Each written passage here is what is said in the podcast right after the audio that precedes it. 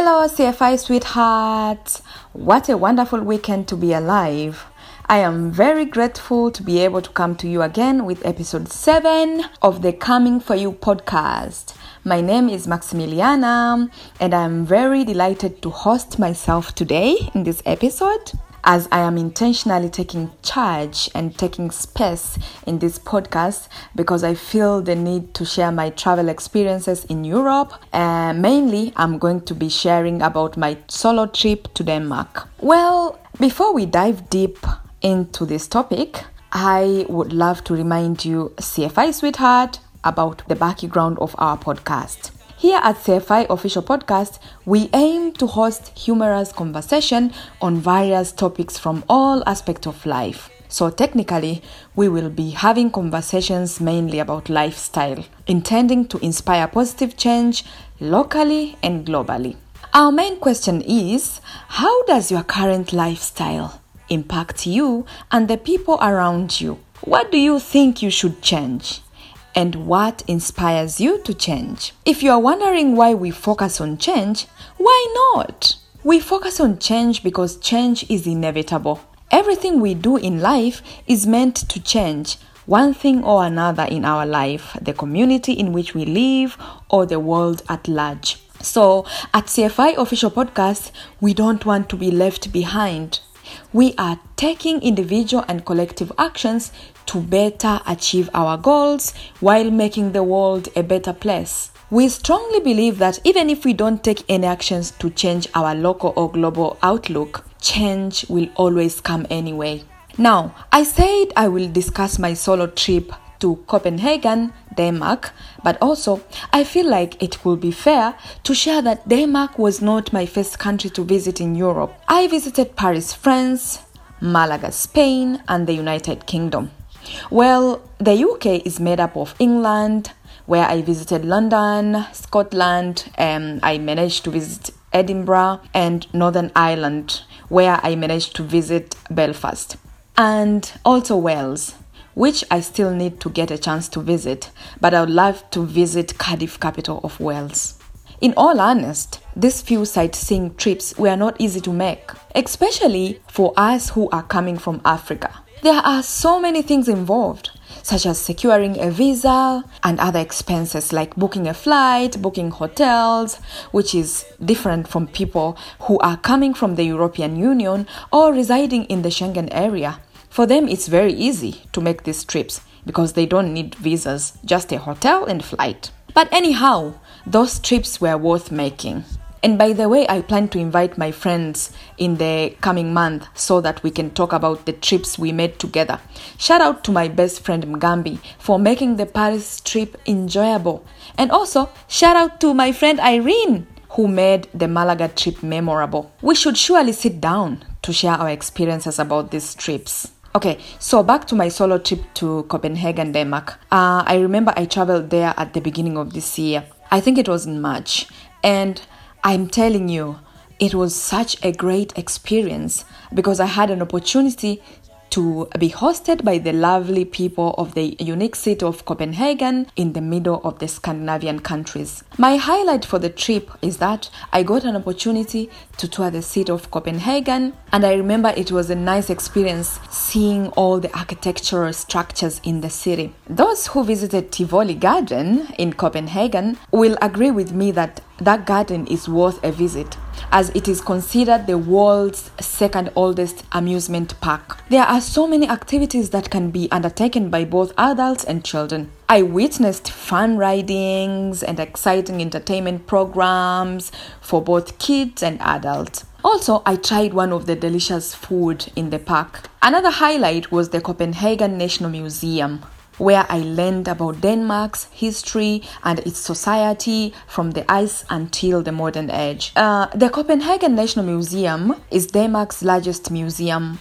of culture history. I learned about the new Viking exhibition and how they conquered, plundered, and traded.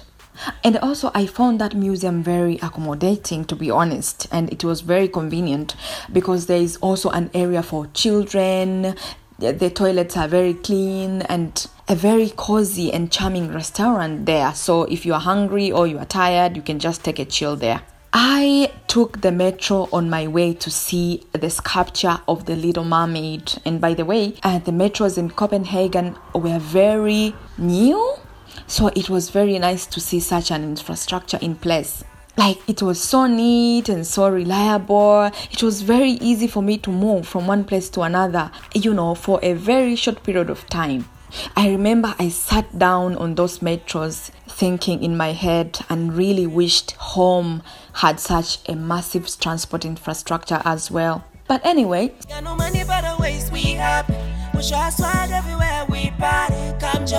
so arguably, The Little Mermaid is one of the Copenhagen's most iconic tourist attractions. This sculpture was inspired by Hans Christian Andersen's the famous fairy tale.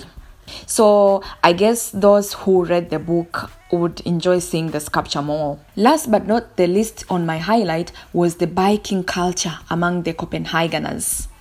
I was very amazed to learn that cycling is a massive part of Danish culture. People who don't know how to cycle are encouraged to learn as soon as they arrive in the city.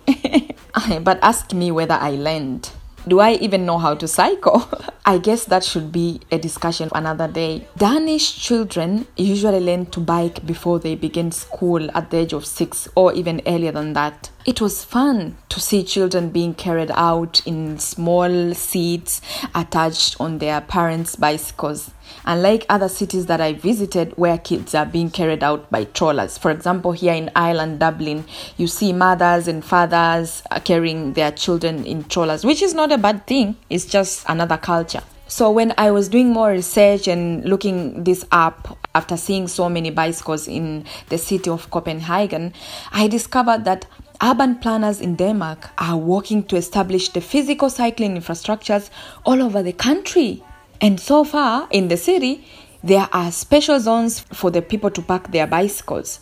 Trust me, it's very soothing to the heart to see those bicycles parked in one place. They look so beautiful and there's so many. Like, it was so amazing to see. I also found some extra important health, environmental, and economic benefit for biking and I will include the link on our CFY official podcast YouTube so every um, CFY sweetheart can read about this for themselves. But in a nutshell, evidence indicates that traveling by bike is the fastest easiest and most health and environmentally friendly way to get around the city of Denmark. Residents who cycle in Copenhagen request over 1 million fewer sick days in their workplaces. And on average, biking reduces carbon dioxide emission by 20,000 tons a year. And every kilometer traveled by a bike instead of the car means 1 euro is gained in terms of health benefits. So, from the bike culture of the people of Denmark, I guess the main takeaway here should be for other countries to encourage people to change their traveling lifestyle and adapt biking culture as well in order to tackle the climate crisis.